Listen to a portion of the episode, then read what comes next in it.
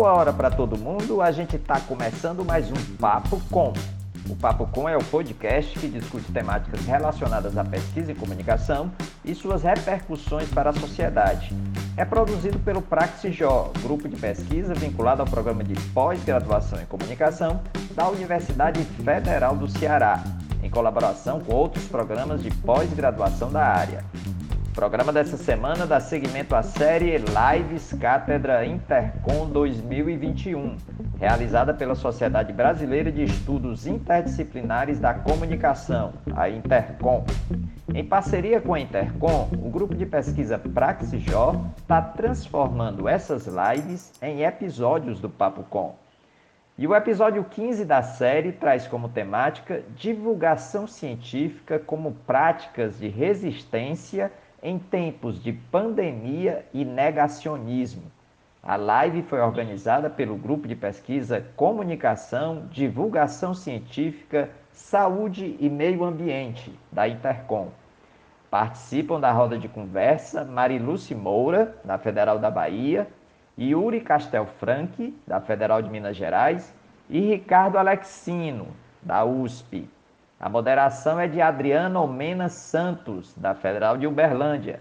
Pois vamos à nossa roda de conversa.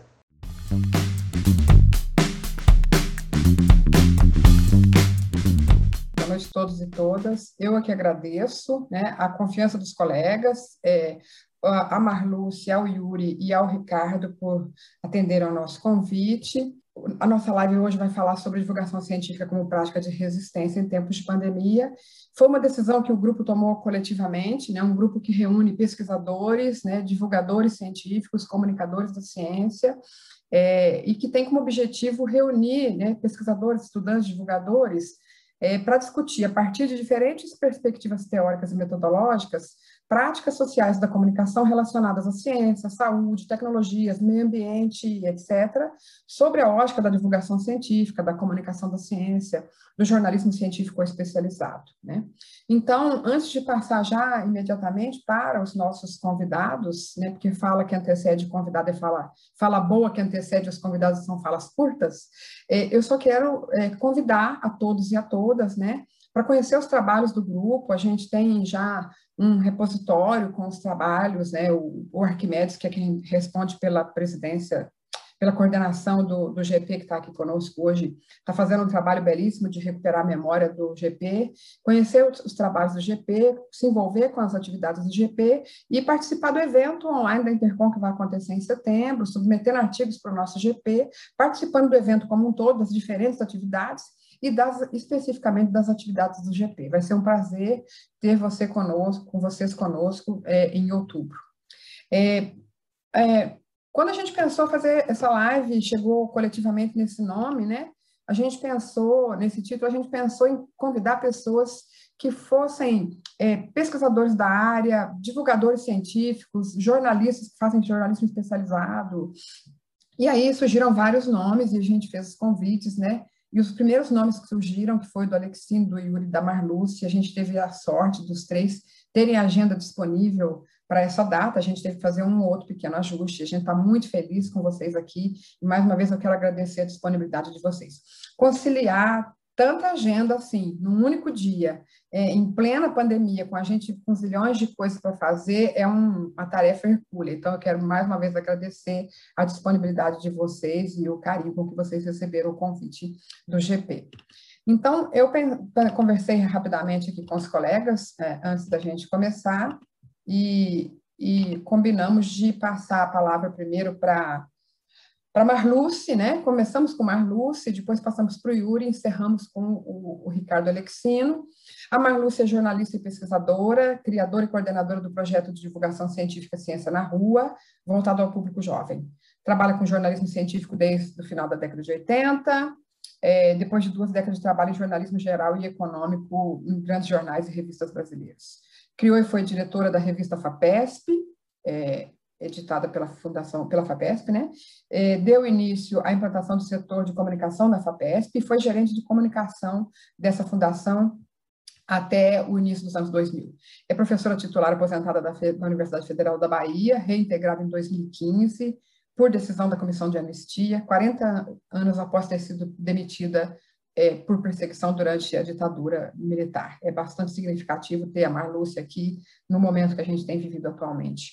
É graduada em jornalismo pela Universidade Federal da Bahia, mestre e doutor em comunicação pela Federal do Rio, tem pós-doutoramento no Laboratório de Estudos Avançados em Jornalismo pela Unicamp, no LabJOR, e de onde ela foi pesquisadora de 2015 a 2017. E ela foi ainda presidente da Associação Brasileira de Jornalismo Científico. Então, é um prazer muito grande ter a Marlúcia aqui. Certamente nós vamos aprender muito com ela hoje, vai ser prazeroso. Marluce, a palavra é sua, você tem de 20 a 25 minutos para a gente, gente depois conseguir conversar um pouquinho com os nossos convidados. Boa noite a todas e todos. É, queria agradecer a Nair, queria agradecer a Adriana, mandar cumprimentos para o meu colega Giovandro, meu amigo de longa data. É, saudar aqui também o Ricardo Alexino e Yuri Castelfranc, colegas queridos e que eu admiro bastante, e fazer só uma correção, é Mariluce, tem um I, não Marluce. E tudo bem. Perdão, é, é Mariluce. Com... Não, é comum isso, isso acontece muito. Mas, enfim, e é, saudar aqui a todas e todos mesmo. Boa noite, é um prazer, realmente fiquei muito feliz com esse convite, com essa companhia ilustre. Mas é o seguinte, é, eu pensei muito como é que eu trataria desse tema, né? Divulgação científica como práticas de resistência em tempos de pandemia. E o que eu queria dizer para vocês é o seguinte: se eu tivesse habilidade digital, né, e eu iria começar com dois slides. Um relativo à pesquisa com jovens sobre ciência, no começo de 2019, e que foi, e que agora, né, há pouco, este ano, é, passou a integrar um livro, é, O que os jovens brasileiros pensam da ciência e da tecnologia, cujos coordenadores da pesquisa e da publicação em livros são a Luísa Massarani, o Yuri Castelfranc, o Ildeu Moreira e a Vanessa Fagundes. O outro é, slide que eu usaria para começo de conversa seria um relativo à pesquisa de interesse dos jovens pela política na cidade de São Paulo, que foi publicada é, em janeiro deste ano e que há poucos dias mereceu comentário no editorial do Estadão, porque um dos, uma das tabelas dessa pesquisa mostra que 58% dos cidadãos paulistanos não tem nenhuma vontade de participar da vida política. E na faixa de 16 a 24 anos, que é uma faixa também focada na pesquisa sobre os jovens e a ciência, e uma faixa de é a faixa de interesse do meu Instituto Ciência na Rua agora, né, meu projeto Ciência na Rua. Nessa faixa, 67% dos jovens é, declararam não ter nenhum interesse na participação, em participar da vida política. E aí eu gostaria de ter apresentado esses dois slides para estabelecer algumas correlações entre política, ciência e divulgação científica. Bom, dado que, assim, eu queria dizer a vocês que se eu tivesse essa habilidade digital, né, não é muito da minha geração, eu fecharia com uma música muito vibrante e uma vibrante, importantíssima manchete também do Estadão de poucos dias atrás. Mas eu vou dizer isso para vocês no final. Sem essa competência da geração, é, e sendo da geração analógica, sem querer ficar me atrapalhando com compartilhamentos de tela, eu vou dar um passo atrás nessa pretensão né, de apresentar alguma coisa é, mais visual e trazer dois ou três pontos como contribuição para a nossa discussão aqui. Eu penso que um ponto de partida para caminhar sobre o que o título dessa nossa mesa propõe poderia ser esta pergunta: A divulgação científica, em suas múltiplas formas, tem sido efetiva como contraposição ao discurso negacionista? Tem conseguido barrá-lo destruí-lo em alguma medida ou ao menos reduzir seus nefastos efeitos? Nós não sabemos. Eu desconheço qualquer pesquisa empírica ou mesmo simples surveys de institutos como Datafolha, Ideia Big Data, Data Poder, etc., que tenha se proposto a avaliar a efetividade da divulgação científica contra as crenças robustecidas pelo discurso negacionista nesse período de pandemia. Deve ter alguma coisa, mas eu realmente não, não, não conheço. É, e mais ainda, desconheço é, levantamentos que tenha nos oferecido respostas, pistas, sobre o quanto a divulgação científica e em quais de seus formatos tem contribuído para ampliar a racionalidade do debate e da percepção social da pandemia. Bom, diante disso, considerando que eu tenho explorado em escritos variados que o negacionismo que envolve a gestão da pandemia pelo governo federal é essencialmente uma questão política e, como tal, tem que ser enfrentada. Eu trouxe aqui alguma coisa que eu já tinha abordado há cerca de um mês num, te num texto sob o título Pesquisa, Compreensão e Ação relativo às universidades públicas. É, nesse texto, eu interrogava o que que o ato público nacional virtual chamado Educação contra a Barbárie de 18 de maio passado tinha a ver com a indagação por que falta vacina no Brasil, que era o título da nota técnica do boletim número 30 da Rede de Pesquisa Solidária de 7 de maio, e o que ambos, o primeiro, um protesto político organizado, e o segundo, um excelente conteúdo de divulgação científica, teriam a ver com a afirmação de que, aspas, o bolsonarismo é uma seita, ou com a conclusão de que, no horizonte do projeto bolsonarista está um estranho Brasil pátria cristã, ou com a proposição de que Bolsonaro venceu a eleição de 2018 porque parte dos brasileiros foi seduzida pela ideia da violência redentora. Hoje eu poderia acrescentar a isso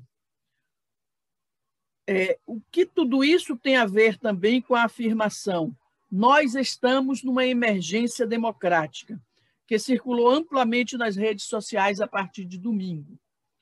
Ou o que tudo isso tem a ver também com a afirmação de uma entrevista publicada em 25 de maio, que diz: este projeto, bolsonarismo, é de longa extensão. Ninguém ocupa o Estado brasileiro com 7 mil militares para sair no ano que vem. E a que se segue? Por ser baseado na violência estatal contra setores vulneráveis da população, este é um projeto que não só precisa dos militares, mas é projeto constitutivo das Forças Armadas brasileiras elas têm essa função, sempre tiveram. A função das Forças Armadas brasileiras é gerenciar uma guerra civil não declarada. Fecho aspas. Bom, a resposta à minha pergunta, o que tem a ver uma coisa com a outra, é que esses sete itens, vamos chamar assim para simplificar, primeiro, são todos eles flores que têm medrado de um mesmo solo comum a tão ameaçada universidade pública brasileira. Em segundo lugar, como eu já dizia um mês atrás, são alguns dos novos e inumeráveis exemplos do gigantesco esforço que essa universidade realiza nos variados territórios que a compõem para estudar, compreender e, ao mesmo tempo, contribuir para minorar as dores excruciantes que hoje dilaceram a sociedade brasileira. Na linha de frente as mais de 460 mil mortes até agora decorrentes da Covid, das quais parcela considerável poderia ter sido evitada por uma gestão minimamente competente e responsável da saúde pública. Eu aproveito para dizer que recebi hoje é, um texto distribuído por alguns secretários de saúde, está sendo distribuído por alguns secretários, que foi preparado pelo centro é um centro de saúde pública ligado à Escola de Saúde Pública da USP. É um documento de 200 páginas que traz atos, atos normativos, declarações, propagandas.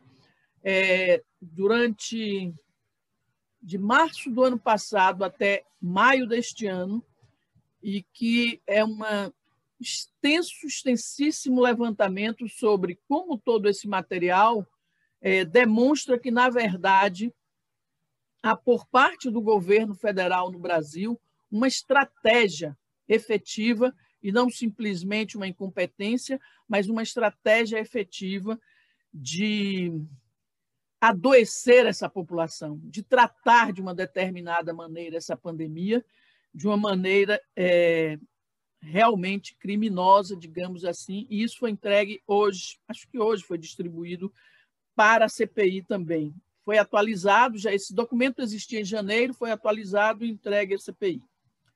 Bom, para esclarecer um pouco o que eu disse até aqui, há textos abundantes nas redes sociais sobre o ato público que foi promovido pela UFBA em 18 de maio, Universidade Federal da Bahia.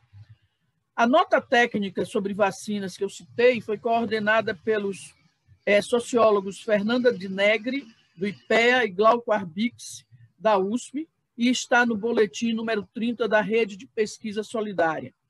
O bolsonarismo como seita, e implicando uma visão de mundo bélico, está no livro mais recente do João César de Castro Rocha, professor da UERJ, Guerra Cultural e Retórica do Ódio, Crônicas de um Brasil Pós-Político, lançado neste ano pela editora Caminhos, de Goiânia.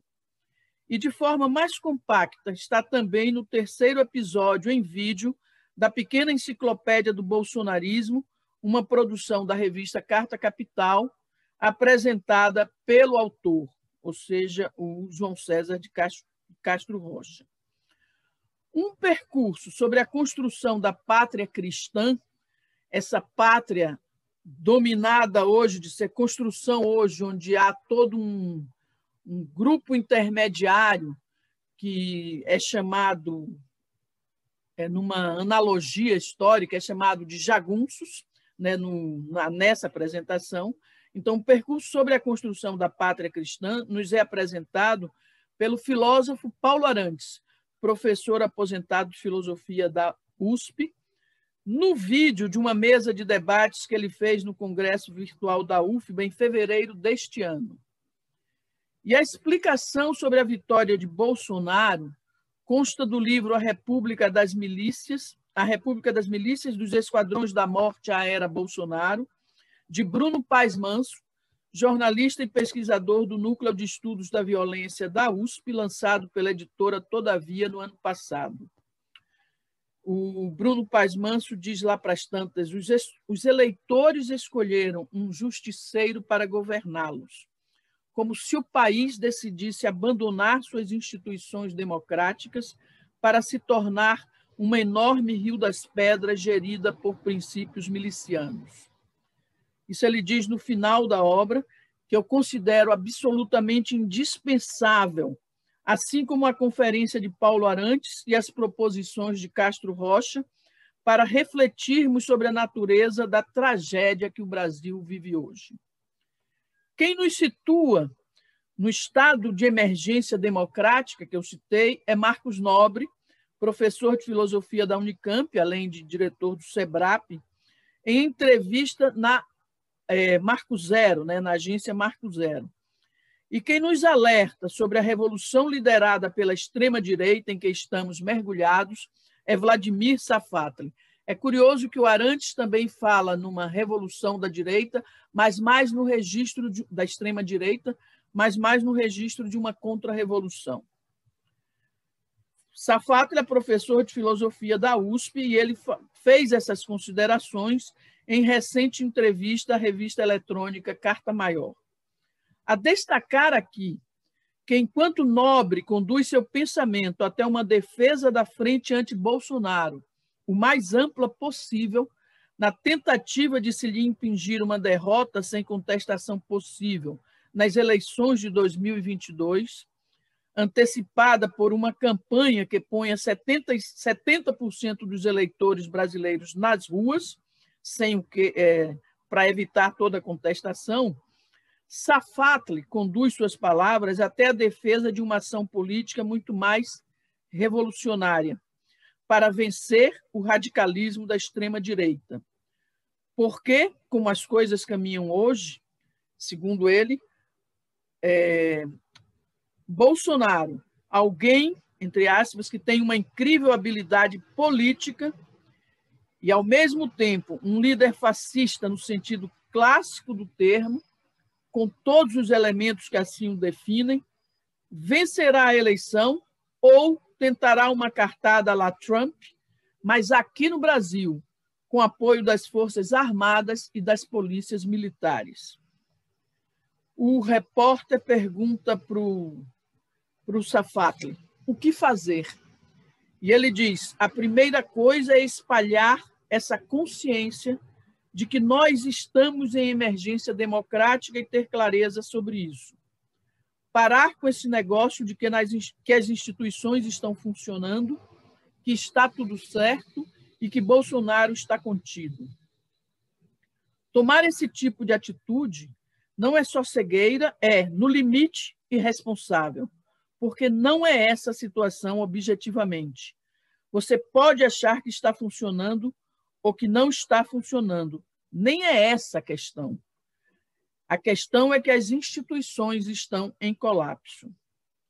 Bom, o que eu estou tentando fazer ao trazer aqui esses pequenos beliscos, né, nessas reflexões produzidas na universidade, é talvez, antes de tudo, alargar um pouco mais o conceito mais disseminado de divulgação científica retirá-lo da associação fácil e ligeira que se faz com a disseminação de resultados da pesquisa científica, principalmente no campo, nos campos das ciências da vida e das ciências exatas e da inovação tecnológica, para insuflá-lo com o pensamento, as proposições, as investigações filosóficas que vêm do campo das humanidades e que nos entregam novas ferramentas de ação sobre o mundo.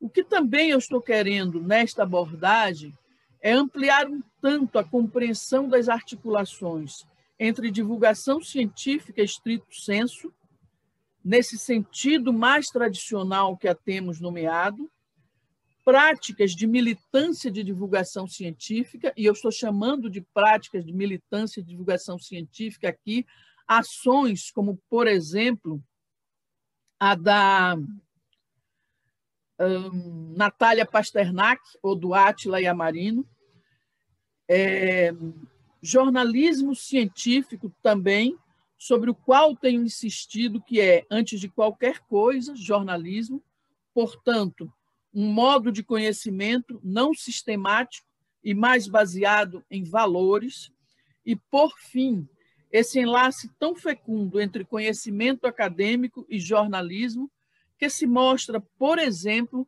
nas entrevistas como as que citei até aqui, os artigos publicados na mídia, etc. Tal.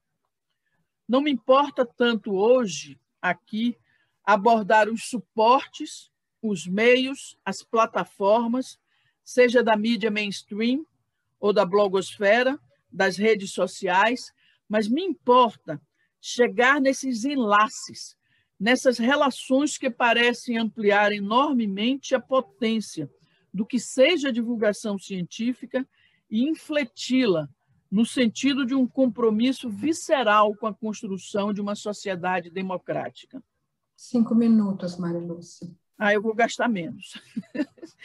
Nós já compreendemos desde o final da Segunda Guerra o quanto a ciência é componente orgânico da economia componente orgânico do capital, digamos.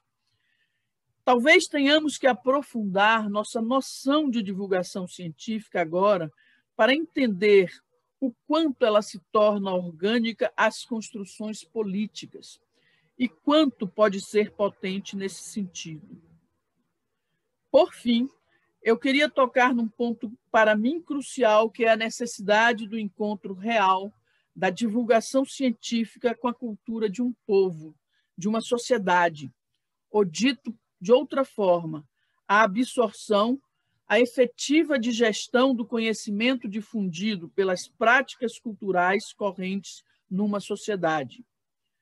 Sua reprodução, a reprodução desses conhecimentos, criativa e livre em produtos culturais coletivos e potentes.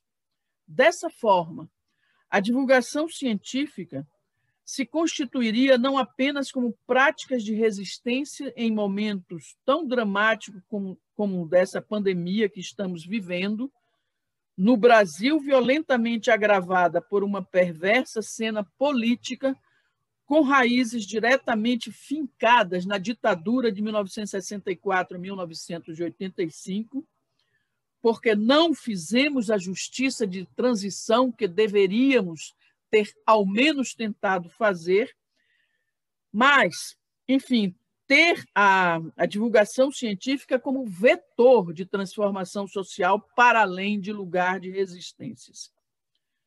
Essa é uma transformação que eu ainda teimo em acreditar. Por isso, eu vou fazer aqui a vocês um convite às manifestações do dia 19, onde a geração 68, onde a qual eu me encaixo, e que vem tentando há um mês organizar manifestações, primeiro previstas para o dia 26, e depois, diante das manifestações mais amplas, também remanejadas para o próximo dia 19. Eu faço a vocês um convite para que participem desse ato, com máscaras e com cuidados.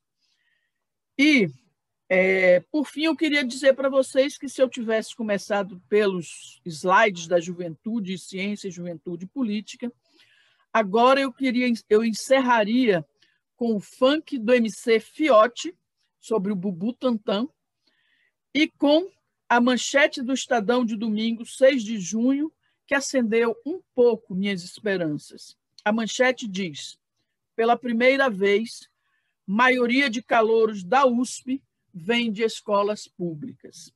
Muito obrigada. Eu que agradeço, Marluce. Se você tivesse me dito, eu teria deixado o funk do Fiote no ponto para colocar o Bubu Tantan agora. É, nós vamos imediatamente passar para o Yuri, para não consumir muito tempo da fala dele, que vai ter também em torno de 20 minutos. O Yuri é professor na UFMG, o Yuri é italiano, eu conheci o Yuri antes dele mudar para o Brasil, quando ele era um enlouquecido pela Amazônia, um pesquisador viajando a Amazônia, e aí depois quis a sorte que ele viesse viver no Brasil, um país que ele gosta tanto.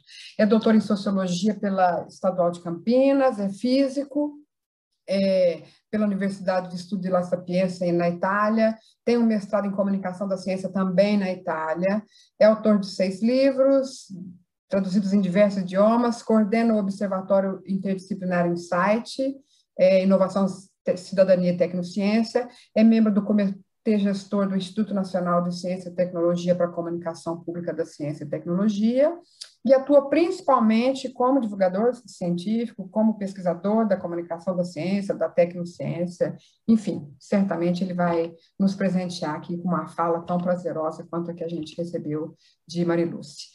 Yuri, fica à vontade. É, você tem em torno de 20 minutos, eu te aviso quando você estiver próximo de utilizar seu tempo. Assim, Adriana, por favor, você sabe que o italiano é mais verborrágico ainda do que latino-americano, então me fala assim, também me entusiasmo. Agradeço a apresentação é, que você fez de mim. É meio difícil falar depois da Marilúcia, porque a fala da Marilúcia foi não só perfeita, potente, mas eu fiquei até sem fôlego de tão emocionado que eu fiquei, então não consigo nem retomar a fala. É, queria até agradecer, Marilúcia, por essa fala, que foi assim, um fecho de ouro de tudo. Assim.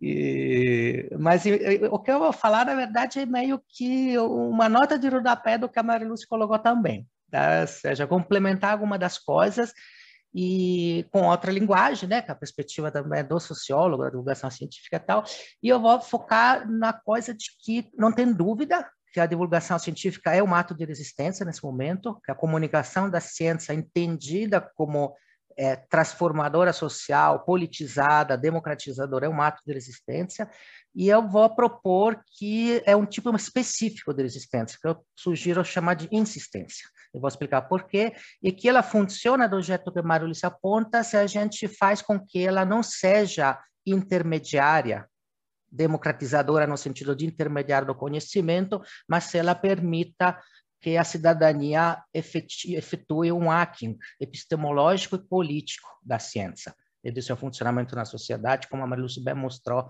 incorporado né, aos, aos modos de produção e ao sistema político. Então, eu vou sugerir que a gente pense essas palavras de insistência e hacking. Aí, a primeira coisa que eu queria enfatizar nesse momento é que a tensão, digamos, e a afinidade eletiva entre ciência e democracia não é de hoje, e os ataques à ciência também não são.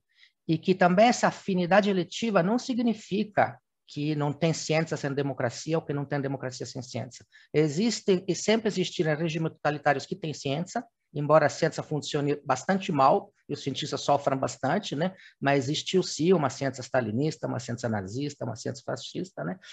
E eh, na democracia a ciência tem uma afinidade eletiva importante, por isso que divulgar a ciência é um ato também de defesa democrática, mas tensionado, ou seja, o mecanismo fundamental institucional do funcionamento da ciência, alguma das suas regras de funcionamento central, por exemplo, aquilo que o Robert Berto chamou comunismo da ciência, ou seja, tudo que é produto da ciência, em termos de artigo, tem que estar público, um bem público, acessível a todos e reproduzível por todos, né?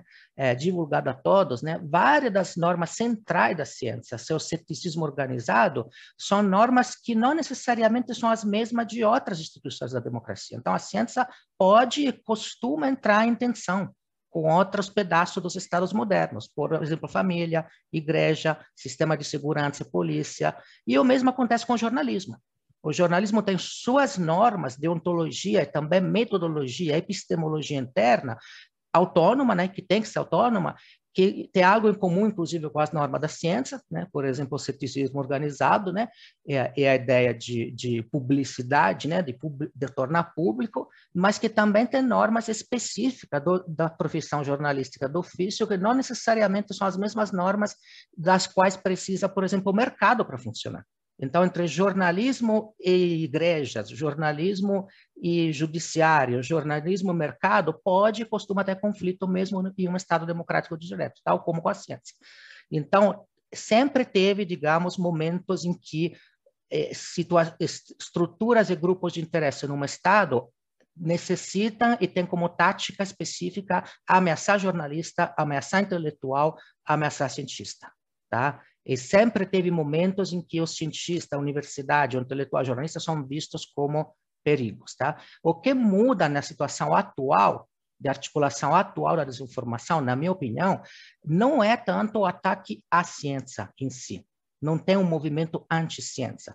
É que no populismo digital que estamos vivendo nesse momento, é um ataque planejado, orquestrado, sistemático e bastante é, é, equipado de ferramentas é, relativamente sofisticadas para atacar todos os pilares do tecido da vida civil comum democrática. Né? Então, os grandes fabricantes de mentira, né, o Breitbart, por exemplo, tem um objetivo explícito: fazer com que a população não possa mais confiar nas universidades, não possa mais confiar na mídia profissional, não possa mais confiar na ciência e, sobretudo, no governo, especialmente no judiciário e no legislativo. Né? É isso que torna tão poderoso o surgimento dessas lideranças de populismo digital. Isso a Itália foi cobaia antes mesmo que Estados Unidos e Brasil, né?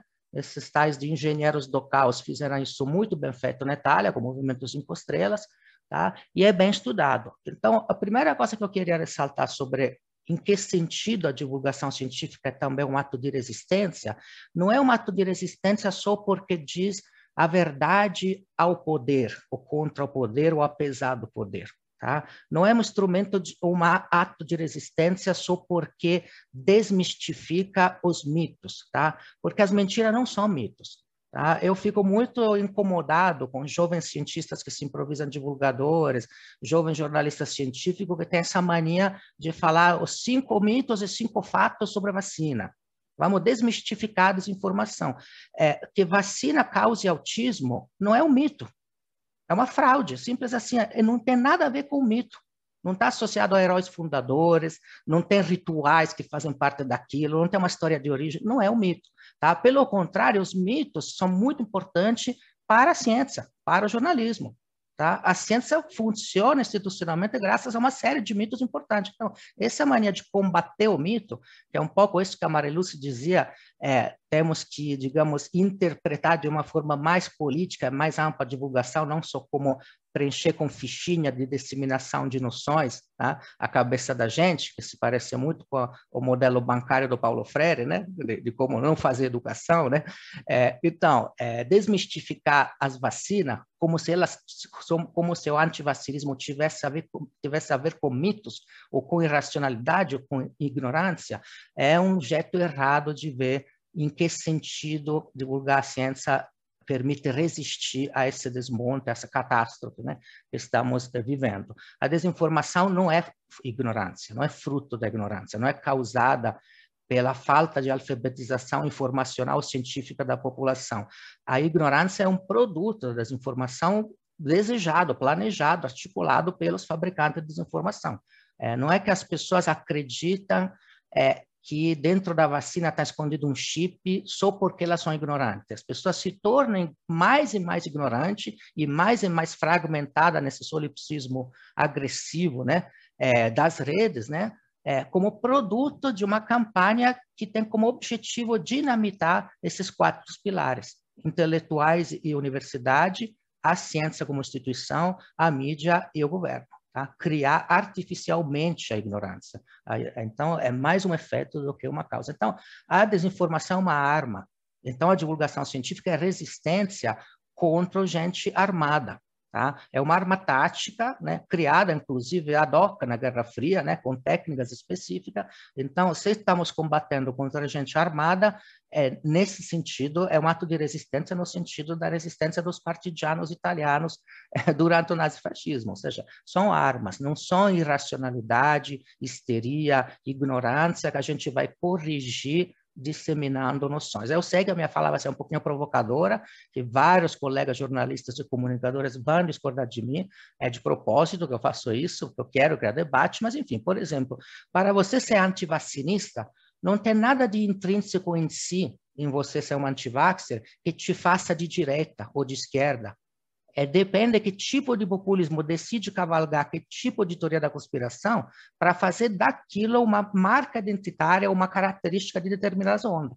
Então, o fato que a ultradireita, racista e com claríssimas marcas do fascismo, é, aqui nessa região esteja se apropriando de muitas da teoria da conspiração é, é uma característica de uma tática política. Você pode ser anti-vaxxer porque você foi afetado por uma desinformação que mira a focar no emocional, da, afetar a criança com riscos invisíveis. Tá? E isso é típico, por exemplo, de pessoas de centro-esquerda ou ambientalista, ou pessoas que têm particular em particular apreço à natureza. Então, o movimento anti-vacinas, antes da pandemia, na Itália, era um movimento principalmente de pessoas de alta escolaridade e de centro-esquerda, ou de esquerda radical. Tinha nada em si que dissesse que para você ser cloroquiner tem que ser também neofascista. Não era automático, é, foi uma escolha de qual você pode decidir construir antivaxer em vez com outro tipo de mensagem,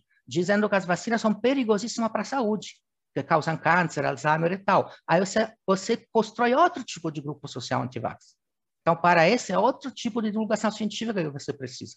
Então, a divulgação científica automaticamente deixa de ser é, mera disseminação de informação, porque tem que levar em conta a política daquele ato de desinformação. O objetivo político, os interesses. O anti-vaxxer nasce como um movimento ligado a interesses econômicos, principalmente. São donos de empresas que ganham se você recusar a vacina se tornou um movimento que tem interesses políticos, que é de ataque à democracia, na verdade, a confiança nas instituições. Isso depende do país. Você pode decidir que o anti-vaxxer seja um movimento, por exemplo, de cunho religioso, fundamentalista religioso. Agora, na Itália, os anti-vaxxers se misturaram com os fundamentalistas religiosos. Aí você vai falar que tem feito abortado dentro da vacina. Tá? Então, isso muda. Tem vertentes do mito, se é para chamar de mito, né? não é um mito, da mentira antivacinal, explicitamente nazistas, explicitamente homofóbicas. Nesses casos, eles vão te dizer que dentro da vacina está escondida uma substância que transforma seus filhos em homossexuais. Então, uma propaganda violenta, inclusive com imagem muito violenta, e tem outras vacinas. Ou você pode pegar a mentalidade de tipo conspiracionista, que quer ver os bastidores ocultos da história.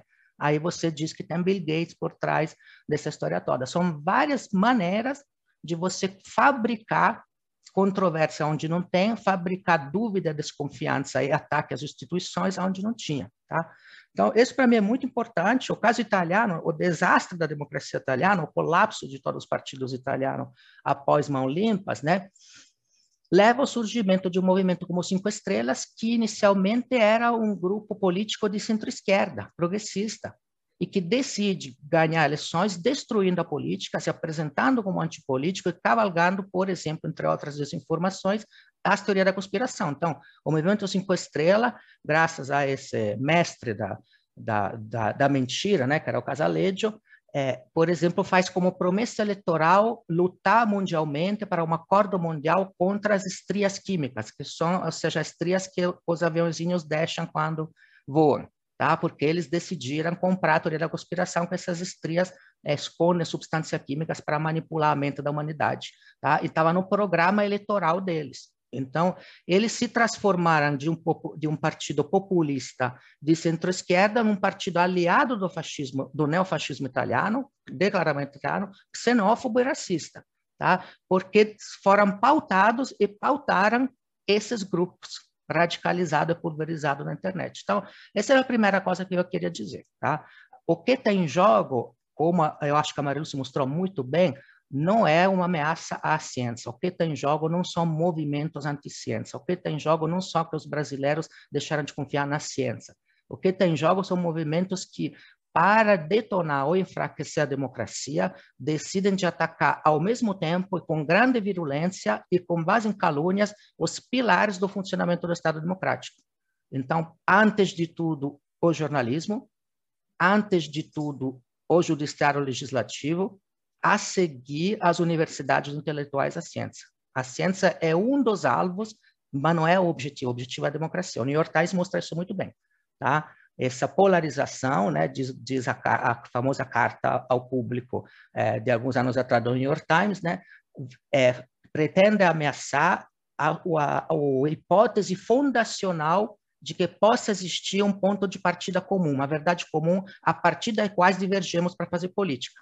Tá? E essa hipótese que possa existir uma base factual comum a partir das quais as interpretações das escolhas políticas divergem é a cola que mantém uma sociedade unida. Então, o objetivo é destruir tá, o tecido social e transformar ele em algo totalitário, né, de um tipo específico de demagogia totalitária. Então, é, eu compro bastante essa tese e me, me empolgo com isso porque muito jornalista, muito cientista, muito intelectual cai na desinformação autoproduzida por nós mesmos. Ao, ao comprar essa ideia que a ciência está sob ataque por forças malucas, irracionais, histéricas, a gente vê manchetes como essa de que os brasileiros não confiam na ciência, que são erradas. Se você lê o artigo, é, não é isso, os dados dizem o contrário disso. Tá? Mas eu vi muito jornalista, muito cientista divulgar manchete quando a gente educa o público a não parar na manchete, né, quando lê o jornal, e não lê que, por exemplo, diz assim, os cientistas são os profissionais em que os brasileiros mais confiam.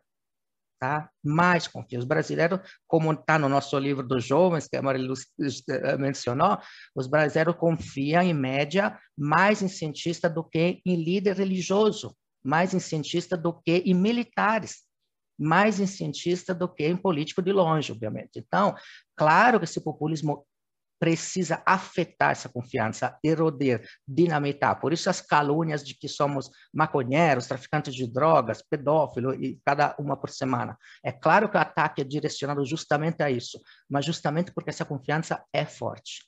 Então, se ficamos com essa mania, digamos, de que as pessoas são irracionais, portanto, os ignorantes, portanto, não confia na ciência, a gente só consegue fazer resistência nomeando um inimigo que, em certa medida, enxergamos em nosso próprio público, em vez que um aliado. Né? Acabamos achando que o inimigo é o nosso público.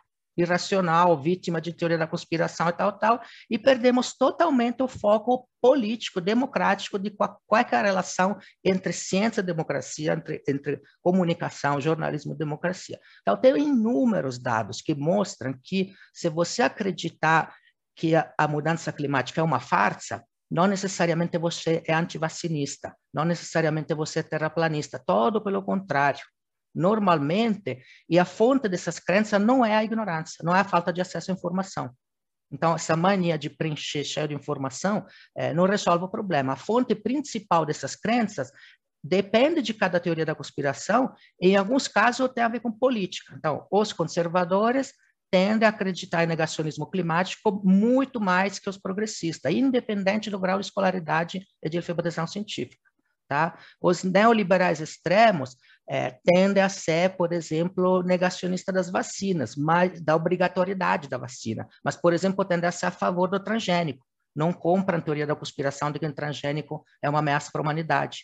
Por quê? Porque a questão de trajetória moral e posicionamento político, na pós-verdade, é um fator muito mais poderoso do que sua alfabetização científica. Então, o objetivo inicial do divulgador, ingênuo, né, eu estou democratizando o conhecimento no sentido de alfabetizando as pessoas, tá? É um objetivo que hoje é limitado demais, inclusive porque esquece o que significa democratizar.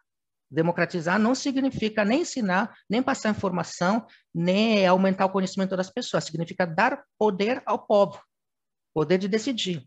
Então, é, você pode alfabetizar como uma das ferramentas para dar mais poder ao povo, mas democratizar significa é, eu deixo de decidir em nome das pessoas e as pessoas vão decidir se se vacina, tendo as ferramentas para fazer isso. Então, democratizar é diferente que alfabetizar, que disseminar, etc. Tá?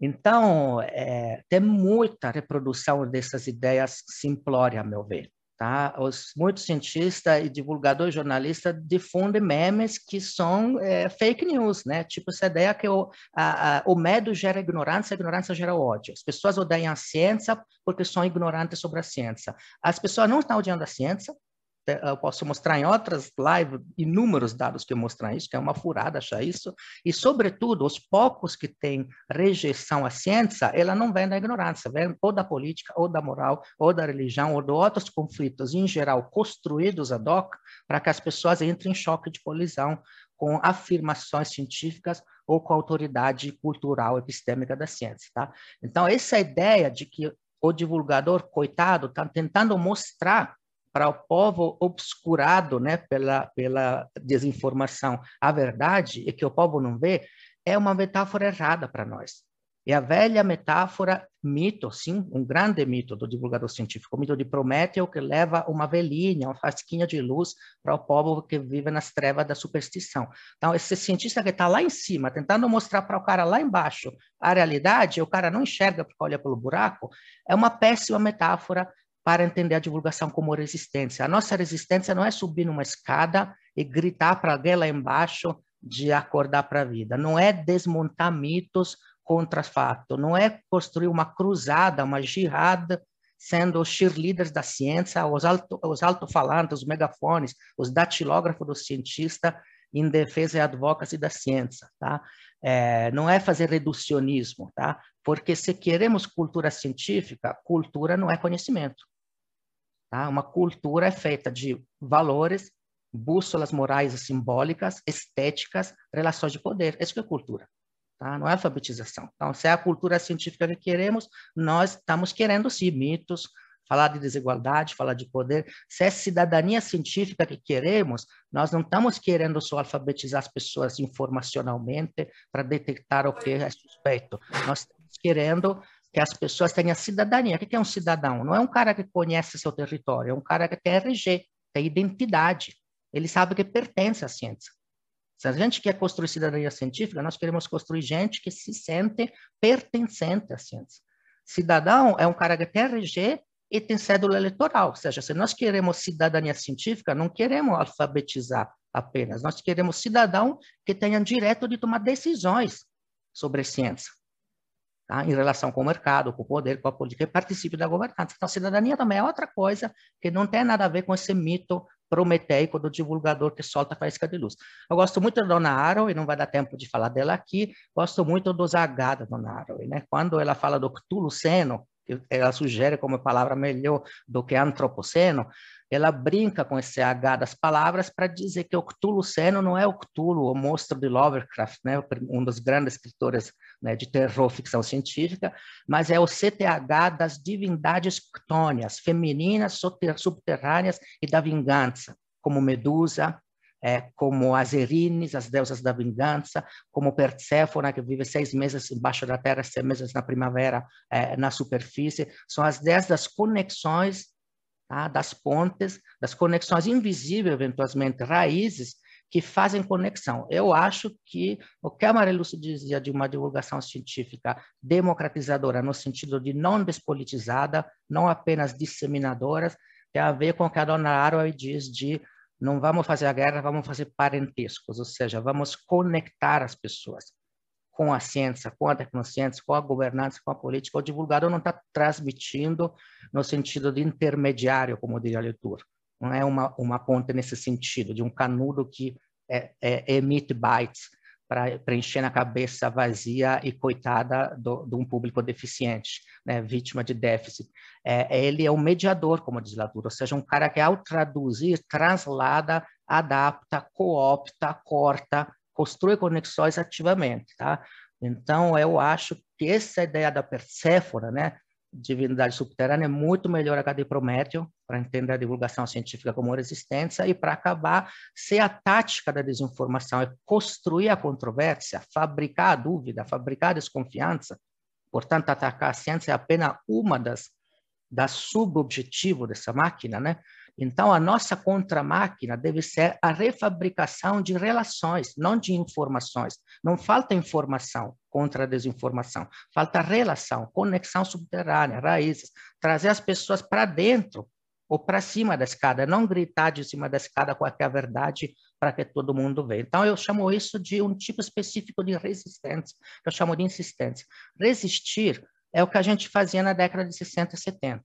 Você nomeava o inimigo e construía um muro identitário, uma película que te separava do inimigo do qual você era vítima, e tinha o direito a resistir e a autodefesa. Então, o inimigo era o quê? O Estado, o patriarcado, o capital, tá? Não é que esse inimigo deixou de existir, tá? Na minha opinião, esse inimigo ficou muito mais perigoso, porque transformou todos nós em cúmplices, e inevitável cúmplices. Tá? Eu acho que não tem mais excluídos do sistema, tem incluídos sem dinheiro, tem incluídos sem direito. O morador de rua não é excluído do sistema capitalista. Se ele fosse, coitado, não precisaria de dinheiro para sobreviver. Ele é incluído no sistema sem ter acesso ao que o sistema exige para você sobreviver nele. Tá? Então, se somos todos incluídos, se não somos vítimas puras e inocentes, isso é o que a dona Araui disse, quando cria o mito do cyborg, ela diz: vamos aos mitos para fazer política, ou seja, reinventar esse muro do nós contra eles, em vez com identidades essenciais, proletários contra capitalistas, mulheres contra o patriarcado, entender que somos participante, peças, engrenagem. Então, eu chamo isso de insistência. Ou seja, em vez de resistir se colocando puros e inocentes e supostamente mais objetivos do que outros contra o inimigo além do muro, que é uma locomotiva enlouquecida que vai atropelar todos nós, sabermos estar cientes que nós existimos no interior dessas relações. Somos pedaços daquele, daquele fascismo, somos pedaço daquele populismo, ajudamos esse populismo digital a funcionar no TikTok, no Instagram, com nossos posts no Twitter, trabalhamos gratuitamente milhares de horas por esse sistema que faz isso. Então, menos que vítimas que resistem contra, contra esse inimigo externo e poderoso, somos engrenagens que podem insistir, ou seja, existir no interior e conhecer as conexões que nos conectam a esse sistema e, portanto, de dentro para fora, de baixo para cima, transformar a realidade. Então, essa ação direta que eu chamo de insistência, que não é contra a resistência, é um tipo de resistência, né? Eu acho que é uma metáfora mais efetiva, é um mito mais efetivo do que o de Prométeo para pensar a divulgação científica como resistência. Se nós somos um pedaço da sociedade, não estamos em cima da escada, se nós somos uma parte desse sistema que é tão miliciano nesse momento, por exemplo, concordo muito com a Mariluz, né? É, então, nós podemos fazer divulgação científica de dentro para fora, de baixo para cima. Então, no América, a gente tenta fazer isso. Né? A ideia é coprodução de divulgação científica com aqueles que até então chamávamos de público, né? e que passa a ser parceiro com o produtor, ou seja, a gente coloca a divulgação mais no lugar da extensão do que no lugar da comunicação institucional, por exemplo, da comunicação hum. pública, como antigamente Yuri, você ouviu? Encerro aqui. Beleza. Não, não, já fechei. Era essa a última coisa que eu queria dizer. Ah. Então, a minha proposta é basicamente essa: não despolitizar a divulgação, porque a ideia de neutralidade artificial que o divulgador tenta dar de si, achando que isso torna mais crível, né? Esse clima de desconfiança, vestir o jaleco branco imaculado, dizer eu só trago fatos para vocês enxergarem, na verdade não é mais eficiente, é menos eficiente. Assumir que a ciência faz parte da política, das relações de poder, e que a divulgação científica também faz parte, e que temos perspectiva, temos parte, que nós somos mediadores e não intermediários, que nós somos agentes e não vítimas dessa situação, eu acho que é muito mais efetivo para uma divulgação científica que resista a esse desastre que infelizmente estamos vivendo. Muito obrigado. Eu que agradeço, Yuri. Assim como aconteceu com Marilúcia, a gente ficou com vontade de ouvir mais. E no, no, seu caso, é desesperador, porque a gente ficava vendo que tinha 64 slides, eu falava assim, eu queria muito ver os 64 slides, mas vou passar imediatamente para o Alexino, é, só abrir aqui meu arquivo. A gente já tem uma pergunta que eu acho que foi parcialmente respondida, mas no final eu faço a pergunta para os três, né? Aí quem, quem puder e quem puder, quiser responde. O Ricardo Alexino, que assim como a Marilúcia eu não conheço pessoalmente, não tenho essa, essa satisfação de conhecê-los pessoalmente, só pelo mundo virtual aí. Ele é jornalista, é professor da ECA USP, é livre docente pela USP, doutor em ciência de comunicação também pela USP, onde também fez o mestrado é, é, graduado em jornalismo, é credenciado, é, faz parte do programa de pós-graduação interdisciplinar, Humanidades, Direitos e Outras Legitimidades da USP, é, foi professor na Unesp, depois transferiu-se para a USP, de dezembro de 5 a dezembro de 2018 foi diretor da Rádio Universitária da Unesp, onde enfatizou a divulgação científica e a democratização do conhecimento científico por meio da rádio. Realizou estágio atividade de docência na no, no País Basco, na Espanha, Bilbao, na Espanha, e na Agência Espanhola de Cooperação Internacional, também na Espanha, junto ao Ministério dos Assuntos Exteriores do governo espanhol, é, por meio de um convênio intercampus professores. E ele dedica um grupo de mediologia científica especializada. Então, vamos passar para o professor é, Alexino, e vamos ouvir nesse momento. O professor, fica à vontade, se eu tenho em torno de 20 minutos. Quando faltar cinco, eu também aviso. Uma boa noite a todos. Eu ah, gostaria de falar vários nomes aqui de, de pessoas amigas e algumas de longo tempo, é, longo tempo, outras mais recentes, mas eu acho que nos une ah, aqui seria o GP Comunicação, Divulgação Científica saúde e meio ambiente. Né? Um GT, um GP que eu já faço parte há muito tempo, ainda quando era chamado de GT, e a, a importância que esse GP tem pela complexidade que ele costuma a, trazer a, constantemente. A, a, proposta aqui é falar da divulgação científica como prática de resistência em tempos de pandemia e negacionismo.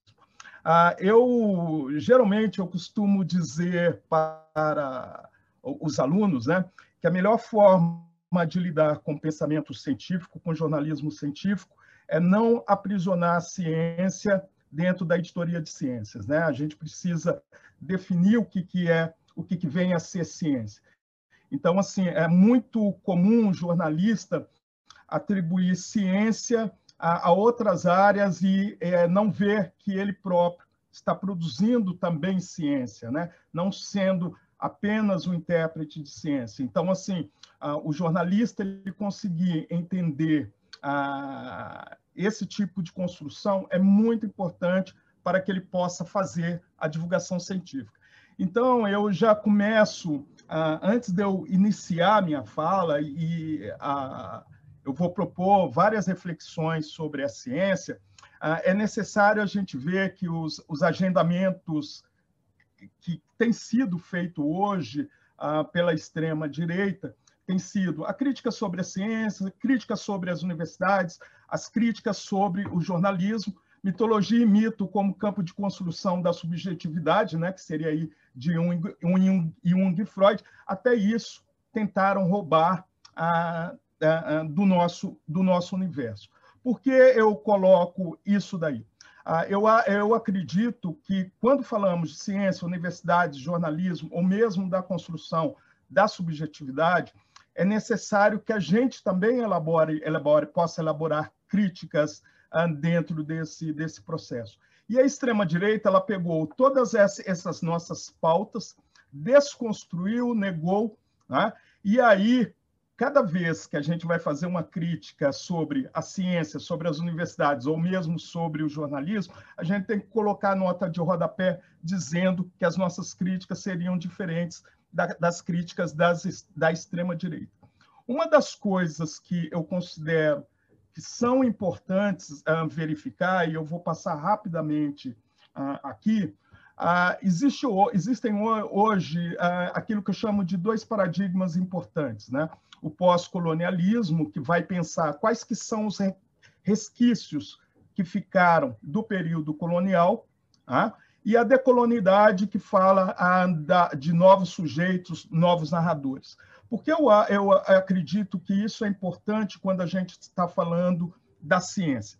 Geralmente se pensa muito a, a, a ciência numa perspectiva da utopia. Ah, e a gente vai ver que a ciência, por si só, ah, ela foi muito mais ah, discursos das elites, a gente pegar lá na segunda metade do século XIX, né, em que se constrói um ideal de que o mundo, a, a, essa elite teria um discurso civilizatório via ciência e que essa ciência poderia também resolver tudo. É o que a gente pode chamar da utopia, né, que vem aí do Thomas More, lá do século XVI, em que ele fala que tudo pode ser perfeito, existe uma cidade-estado perfeita. Tá? Mas eu proponho a gente pensar a ciência pensar a universidade, pensar o jornalismo dentro de uma construção distópica. Né? O termo distopia ele surge por Stuart Mill, ah, isso no final do século XIX, em que ele fala, olha, ah, nada é perfeito, nada é utópico, como propõe Thomas, Thomas, Thomas More. O mundo é um lugar ruim, o mundo é competitivo, é cheio de privação e é cheio de infelicidade. Então, ah, eu acredito que pensando a ciência, o jornalismo e a própria universidade dentro desses tipos de construções, nos permite ah, pensar uma ciência menos utópica. Porque o que a gente está vendo hoje são dois, dois limites, e eu acho que os dois não são bons. Tá? Um, ah, que nega ah, esse tipo de pensamento, esse tipo de construção, né, a negativa da ciência. Por outro lado, a gente está vivendo hoje uma idealização da ciência. Tá? Ah, que ciência é essa que a gente está falando que está acima de tudo? Que os políticos o tempo todo, os que são ah, ah, contrários à, à, visão aí da extrema direita, que dizem precisamos ter um pensamento científico. O que, que significa esse pensamento científico? Tá? Desde quando ah, essa ciência foi é, foi despida e, e colocada uma pureza nela. Eu acho que a gente precisa rever também esses conceitos para que a gente não caia nem num lado nem no outro e procure entender a ciência dentro do processo distópico. Para isso, é necessário a gente fazer talvez uma viagem lá para o século XIX, tá? principalmente a segunda metade do século XIX. A gente fala muito em divulgação hoje, no século XIX, os jornais trabalhavam com sessões científicas. Essas sessões científicas eram muito populares. Era um lugar em que a elite ela se via ah, muito próxima do pensamento europeu, por isso que ela vai trazer aí os paradigmas, paradigmas positivistas ah, do Augusto Conte, que estava sendo discutido na Europa, o evolucionismo de Darwin, também discutido ah, na Europa, ela traz para ela essa elite poder falar, falar que ela domina a ciência e que ela não tem nada a ver com o popular. Né? Então, é uma briga constante a utilização da ciência para dizer que não é popular. Então, nós já começamos a, ver, a, a, a vivenciar essas distorções. As prevalências temáticas né, dessa ciência dentro dos jornais da segunda metade do século XIX é raça e eugenia. São as teorias raciais. Né? É aquilo que vai sendo construído e que vai gerar aí no, no, no, na primeira metade do século XX aquilo que a gente chama de nazismo. Então, quando a gente está falando que a ciência é boa por si só, a gente precisa entender ah, o nazismo. Por exemplo, dentro do pensamento nazista, foi muito utilizado também o pensamento científico, tá? e que levou, ah, no decorrer do século XX, pós-nazismo, a pensar as questões, os campos éticos, né? a ética na pesquisa, uma série de outros elementos. Tá? Então, ah, só para a gente poder ter uma, uma ideia, ah, isso daqui, ah, a, a, fonte aí é o retrato em branco, branco e negro da Lili Schwartz, e vai falar o seguinte, do exercício ah, da medicina e o novo regulamento da Junta de de Higiene. É uma matéria da província de São Paulo, de junho de 1884. Ah, então, quatro anos antes da abolição da escravização e cinco anos antes da República. Então, vem contra os curandeiros, para que os regulamentos possam ser postos em execução, está tudo com a grafia da época, né? sem injustiça e probidade científica, exige que previamente se prove que os curandeiros erram sempre e que os médicos diplomados sempre acertam. Dos tempos imemoráveis, o povo, os curandeiros, charlatões, sustentavam a contagiosidade da física. Nesse momento, todas as classes ah, de nossa sociedade protestam com a mesma cívica aspiração e eliminação geral dessa chaga social. Os indígenas já foram substituídos pelos europeus. Ah, estes são os representantes da civilização. Né? Uma matéria da província de São Paulo, que logo depois de 1889 vai se tornar o Estado de São Paulo, que é o jornal que a gente tem até hoje. Aqui tem também uma outra, uma outra matéria, já no período do Correio Paulistano, já no período pós-República, eh, em 1892, e que coloca da seguinte forma: os escravos, com todos os horrores e vícios, não foram tão perniciosos como a contra contratação dos chineses, também grafia da época. O negro só sabia ser sensual, idiota, sem a menor ideia de religião, de outra vida moral e nem sequer de justiça humana. Dançar no domingo, embriagar-se era sua única atividade. Já os chineses são gente lasciva, ao último grau, escória acumulada de países de relaxadíssimos costumes. São todos ladrões, jogadores a um grau incompreensível. Admitindo a possibilidade de introduzir esses leprosos de alma e corpo, quanto gastarão o Estado de São Paulo em cáceres com aumento da criminalidade que resultará imediata. Então, ah, nós vamos tendo aí as matérias que estão dentro das sessões e científicas desses jornais, que misturam muito a ideia de ciência com a construção de um pensamento uh, de um pensamento uh, de uma elite. Essa matéria, por exemplo, que é de 1878, uh, da província de São Paulo, diz: pesam mais o cérebro dos alemães, seguem-se ingleses, suíços, italianos, suecos. O cérebro francês está entre apenas de muitos outros povos, como lapões, chineses, japoneses. Né? Então, esses tipos de construções defendendo aí um pensamento das teorias ah, raciais, são muito presentes dentro desse, desse processo.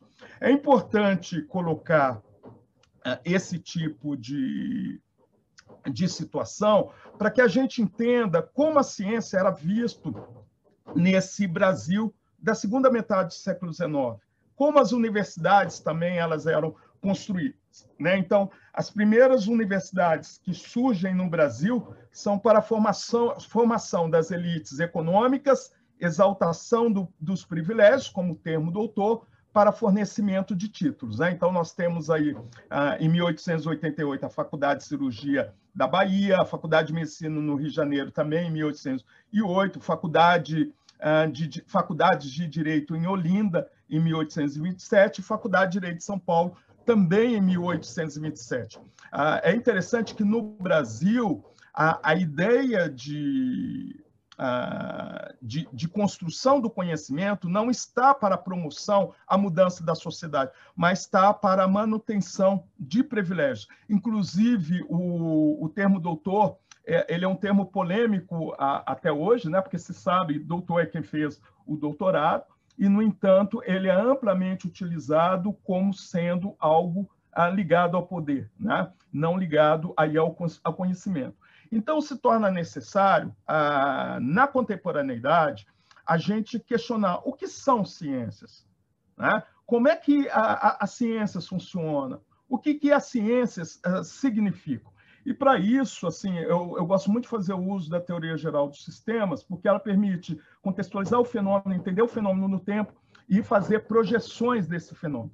Fazendo isso daí, a, a gente começa a, a, a, ver aquele que está fazendo a divulgação científica, aquele que está produzindo ciência, como ele se vê, como é que se dá esse processo. Uh, eu acho que é muito complicado o jornalista, uh, na cobertura de ciência, porque, primeiro, ele não vê a sua área como um campo científico. Então, uh, é muito difícil fazer entender o jornalista, fazer o jornalista entender que o seu campo é o das ciências da comunicação é um campo complexo, carregado de processos ah, também complexos, e é muito difícil, porque geralmente ele não se vê também como um cientista, ele não se vê também como um pesquisador.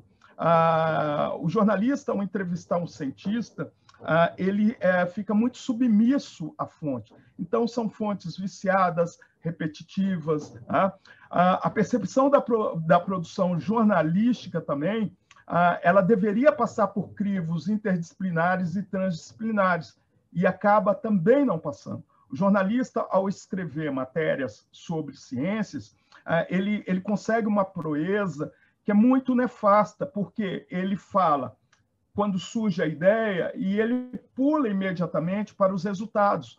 Muito poucas matérias discutem, por exemplo, metodologia. Né? Que esse jornalista, por, por a ser formado numa área, num campo científico, ele deveria valorizar bastante. Ele não valoriza, né? Então, assim, ele quer trabalhar ali com o factual. Né? E a cobertura de ciências também, elas uh, acabam se, restringindo a áreas exatas biológicas, quando, na verdade, não deveria restringir. Aliás, esses termos exatas biológicas, uh, eles estão sendo muito modificados hoje, porque as áreas estão cada vez mais em, em constante transformação. E muitas vezes as matérias jornalísticas elas trazem o tempo todo um pensamento do paradigma positivista de Augusto Conte lá da segunda metade do século XIX. Né? Então, assim, não traz a interdisciplinaridade, não traz a transdisciplinaridade. Né? E outra coisa também, que aí vem do paradigma que estamos vivendo atualmente, que seria a decolonialidade, que seria justamente fazer com que o pensamento científico ele deixe de ser ter apenas como referência o pensamento europeu né? ah, e procurar novos pensamentos. Então é necessário a gente começar a pensar indígenas, africanos, Produzem ou não produzem ciência? Produzem ou não produzem conhecimento? A ciência ela está tão eurocentrada que hoje você pega os planos de ensino, ah, por exemplo, das disciplinas da, da USP, a maior parte desses planos tem aí autores europeus. Né? Então, assim, é necessário a gente verificar esse tipo de processo também porque a, o que, que, está acontecendo? Por exemplo, as coberturas sobre a pandemia. É interessante. Cinco minutos, Alexino. Como? Cinco minutos. Nossa. Olha, a, por exemplo, a matéria: Israel avança em, vac, em vacinação e retorna a uma certa normalidade. É uma matéria que saiu ah, na, na Isto É, ah, falando sobre a vacinação em Israel. Quer dizer, e, e, os, e sobre os palestinos? Que sofrem uma grande violência do governo israelense, como é que eles ficam? Não se fala nada sobre a, a vacinação dos palestinos, não se produz, produziu-se muito pouco sobre o continente africano, ah, em relação às vacinas. O único país que aparece ah, sobre na, na, na questão da pandemia foi a variante na África do Sul. Então, assim, é necessário pensar qual que é o papel da ciência. Uma matéria científica, de fato, ela trabalha com contextos, ela trabalha com conexões de ideias e com alguns outros tipos de elementos. A, a gente vê que as matérias também de ciências, elas estão ah, muito viciadas. Né? Então, assim, ah, nós temos aí a criminalização da natureza, né? ora vingativa, ora cruel, ora irracional, ora vitimizada. É factual e com vida cíclica. Então, assim, quem se lembra da febre maculosa, por exemplo, do ebola, da doença de Chagas, da gripe suína, né, que é uma adjetivação, né? provavelmente daqui a uns três anos, quatro anos, talvez ninguém vai estar mais falando, a imprensa não vai estar mais falando de Covid, né? Trata dos interesses da classe média. Ah, isso daí é muito importante da gente ver. Logo, as primeiras matérias que saíram sobre a pandemia, ah, elas eram voltadas para a classe média. Se falava ah, do isolamento social, se falava das pessoas ficarem em casa, aos primeiros sintomas, se isolar-se dentro de um, ah, de um dos cômodos da casa, se falava para evitar transporte público, pegar aplicativos ou, ou táxi, sentar no banco de trás, abrir a janela, comprar máscaras e comprar álcool gel. Né? E muitas vezes os helicópteros sobrevoavam favelas, né?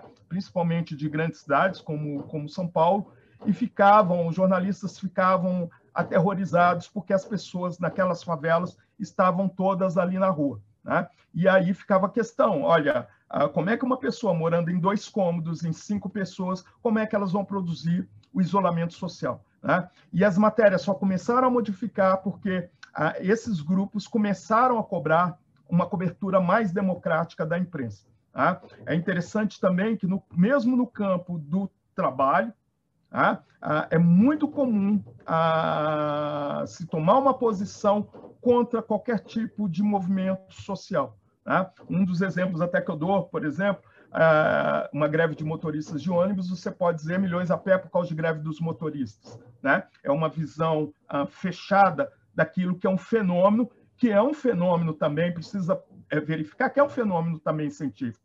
Você está falando da questão do trabalho, você está falando de, da questão econômica. Então, você tem que trazer a ciência para dentro desses cursos também. E ah, um outro título possível poderia ser motoristas fazem greve por melhores salários. Né? Então, assim, ah, isso nos prova que ah, o pensamento científico também ele não é imparcial, ele não é neutro, né? ele traz uma série de elementos. E o jornalismo ele também é muito marcado ainda pela mais por ser acusativo do que ser reflexivo. As fontes são viciadas e repetitivas, então nós temos aí uma monossemia ao invés de uma polissemia, e o jornalista também prende-se e acredita nos conceitos de verdade, objetividade e imparcialidade. Um outro elemento também que eu acredito que passa aí pelo jornalismo, vai passar também pela própria, a, pelo próprio construção do pensamento científico, é o campo do, do, do, consenso, que é muito mais presente, e poderia ter, poderíamos ter aí um campo um, dialético, né, em que várias visões diferentes poderiam acontecer.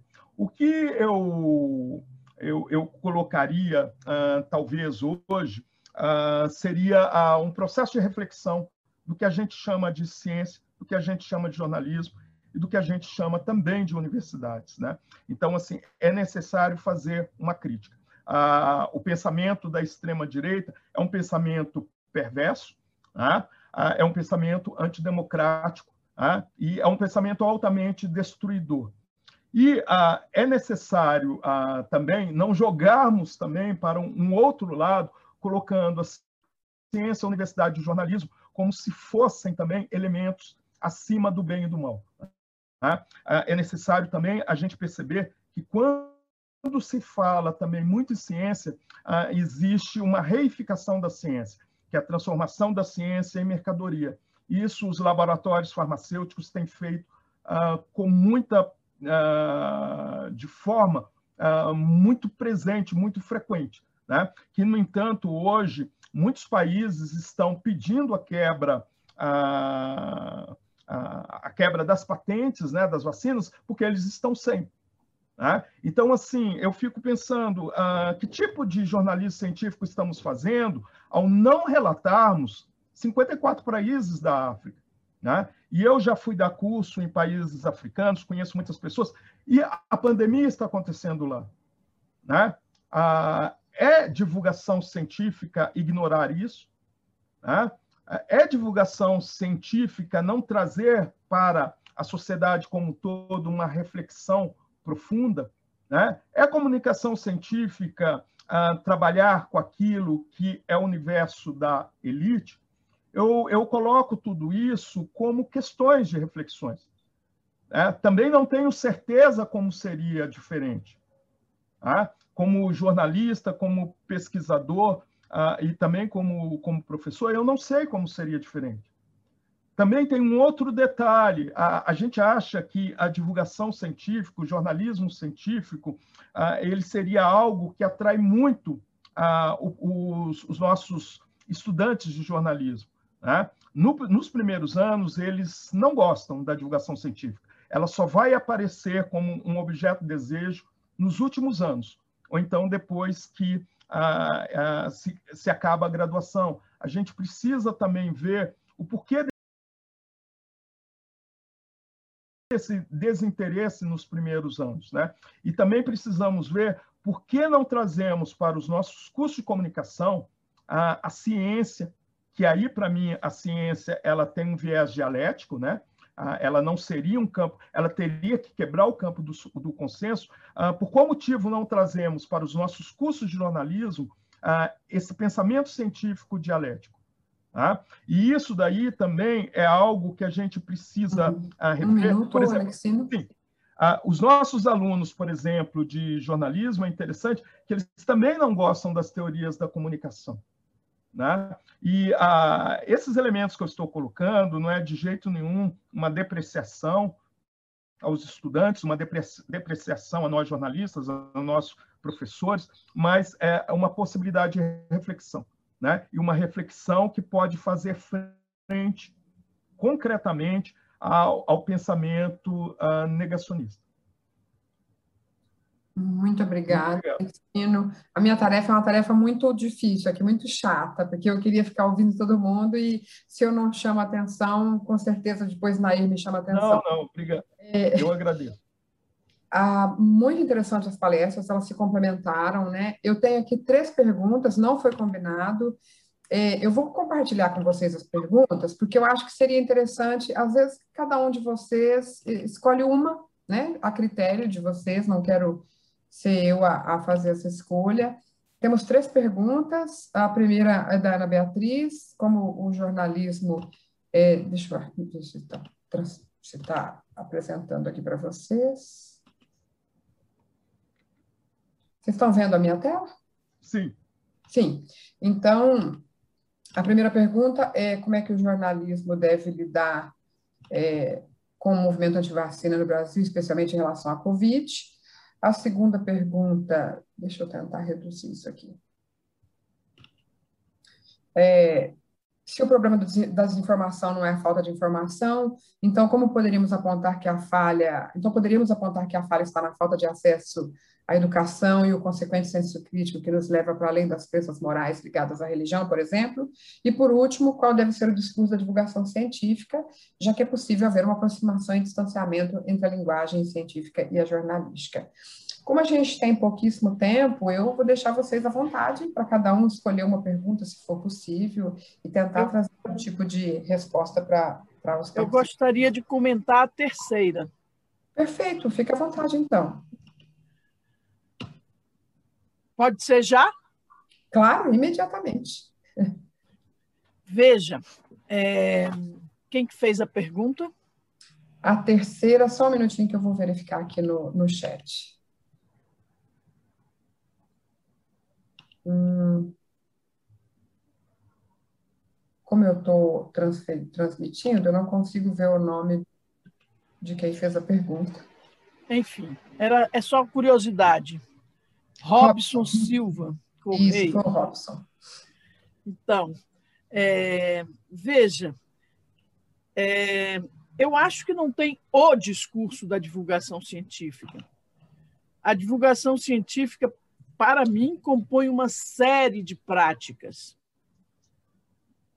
O... Se a gente pensar, por exemplo, o jornalismo científico, ele é, em parte, uma das formas de divulgação científica, mas ele é também algo existente por si, como um campo mesmo de conhecimento, que eu vou discordar um pouco do meu amigo Ricardo Alexino, porque eu acho que não é uma forma de conhecimento científico, é um outro modo de abordar a realidade. Mas então, o jornalismo é, de ciência é uma das formas possíveis de divulgação científica, e eu incluiria na divulgação científica todo o trabalho dos museus, todo o trabalho das, do, do que você tem de produção sobre ciência na área de cinema, teatro, música, exposições. A divulgação científica é também aquela, aquela parte feita diretamente pelos cientistas, com suas narrativas em vídeo, em livros, em, em livros, vídeos, podcasts, enfim, todas as formas contemporâneas também. Então, do meu ponto de vista, não há uma linguagem de divulgação científica, um discurso de divulgação científica. O que há é um campo se apropriando das informações e das questões propostas num outro campo, que é o campo científico.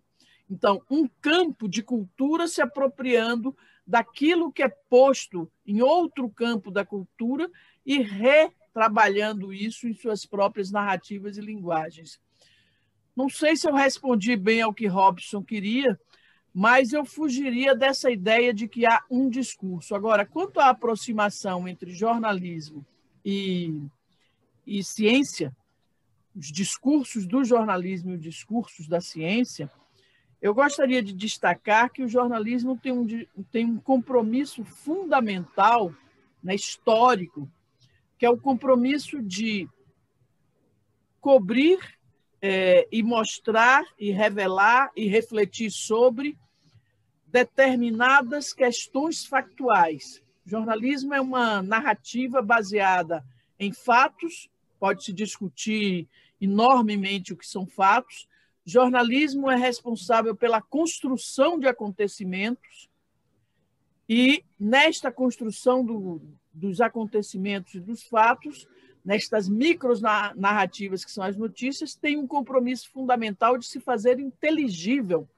para o público mais amplo possível, porque o seu enraizamento é realmente com a sociedade democrática burguesa na origem, etc., mas é este compromisso de tornar fácil e factível fatos relevantes para a vida social. A abordagem da ciência é uma abordagem, em geral, de tentativa de compreensão e de construção de determinados, é, determinados achados, determinadas formulações, determinadas reflexões, dentro de um campo próprio, sistemático, com metodologia própria, etc, etc. Então, eu acho que as aproximações são transculturais, é como é que de um universo você vai para um outro universo.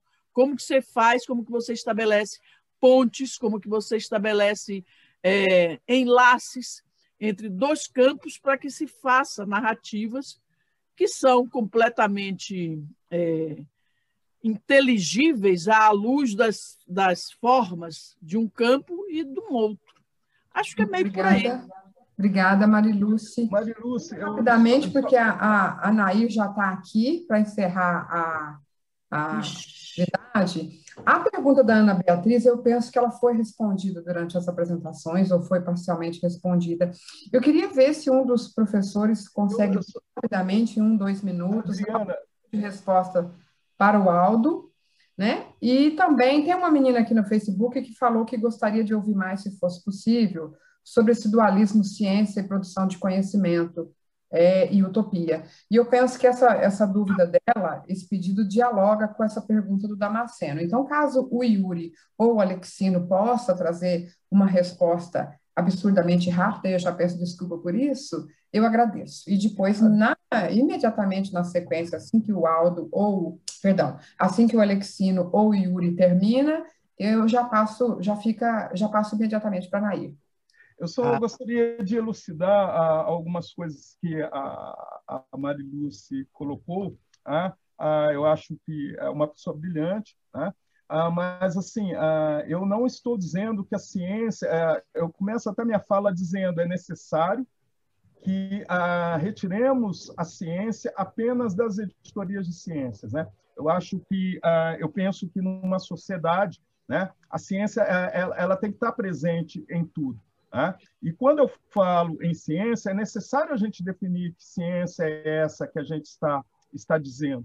Né? Ah, como é que ela se constrói? A ciência ela não está acima do bem e do mal. Né? Ela, ela muitas vezes serve para nos aprisionar nas ideologias, nos aprisionar ah, em determinados atra, através de determinadas teorias, como as teorias raciais, né? ah, ou ela, ela também pode servir para nos libertar também de certos processos históricos. Né? Então, assim, eu acho que a ciência ela é muito, ela, ela não é algo aprisionado, ela é fluida, né? ela, é, ela, ela, tem que estar presente ah, dentro da sociedade. Quando se fala em democratização da ciência, é justamente possibilitar que as pessoas se, é, possam ah, ser instrumentalizadas para desenvolver o seu pensamento. Tá? E é necessário a gente ah, deixar de ter a ciência apenas dentro do universo ali de construção eurocêntrico. Né? Ah, é necessário a gente ver que os povos indígenas também desenvolvem ciência. Eles também têm métodos. Né? Ah, que os, os, os, os, povos africanos, no decorrer da história, também desenvolveram pensamento ah, científico e também conhecimento. Ah, e, aí, assim, sobre a questão da utopia. Né? Utopia é pensar a ciência ah, como sendo um espaço ah, de privilégio.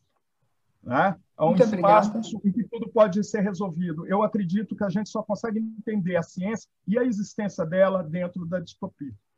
Muito obrigada, Alexino. Muito obrigado. Vou tentar, em um, dois minutos no máximo, responder ao Aldo. Sim, você tem um minuto ou consigo um minuto? Acho, é... que a Nair, acho que a Nair permite mais um, dois minutos. Claro, claro, claro. Então tá. Então, sim, a minha afirmação é essa: o problema da desinformação não está na falta de informação, está na falta, é, nesse contexto, né? A desinformação sempre existiu, é uma das armas e também fofoca, rumores, boatos, é um dos modos de funcionamento da sociedade humana essa desinformação, essa máquina que estamos vivendo, que é uma máquina de ataque à democracia, que faz da desinformação uma arma do ataque à democracia, essa específica, sim, como problema dela, né, como espalhador dela, não tem a falta de informação apenas, nem a ignorância e tal. Tem falta de cidadania, tem falta de democracia. Tá? Então, o cidadão, fala, é o cara que tem identidade, que faz parte daquele mundo cultural, científico, de saberes, está conectado, tem poder e tem responsabilidade.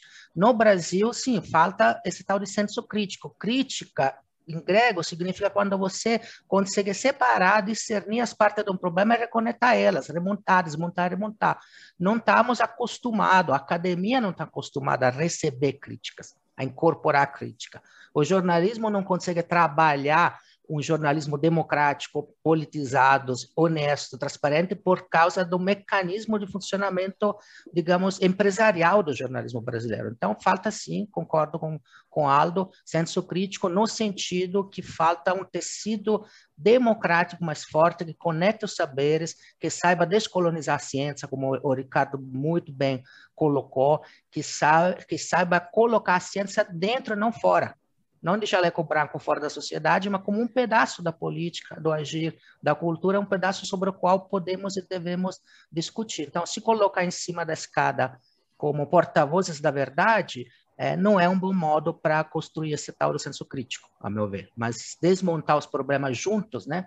a partir também da escuta, da demanda da população, do debate público, botar a ciência como uma das partes da esfera pública, para mim é mais é, eficaz e ajuda nesse processo que tanto o Ricardo quanto a Maria se colocaram de voltar a ciência para dentro, né? E não nem na utopia, né? Nem no pedestal e nem como símbolo imune a tudo, né? Vítima inocente de um movimento supostamente anti-ciência que, a meu ver, não existe. Existem grupos fortes contra a democracia, contra a vida em comum.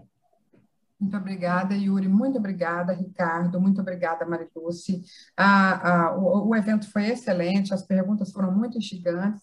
Eu já vou passar para a Nair, agradecendo todos vocês, aos participantes e me comprometendo a fazer um esforço assim, hercúleo em final de semestre, em transformar essas conversas que a gente teve num relato, né? Não vou fazer artigo científico, não vou fazer entrevista, vou tentar fazer um, um, relato mesmo, quase um reprint do que foi dito aqui, porque a maneira como vocês trouxeram está muito interessante. Muito obrigada.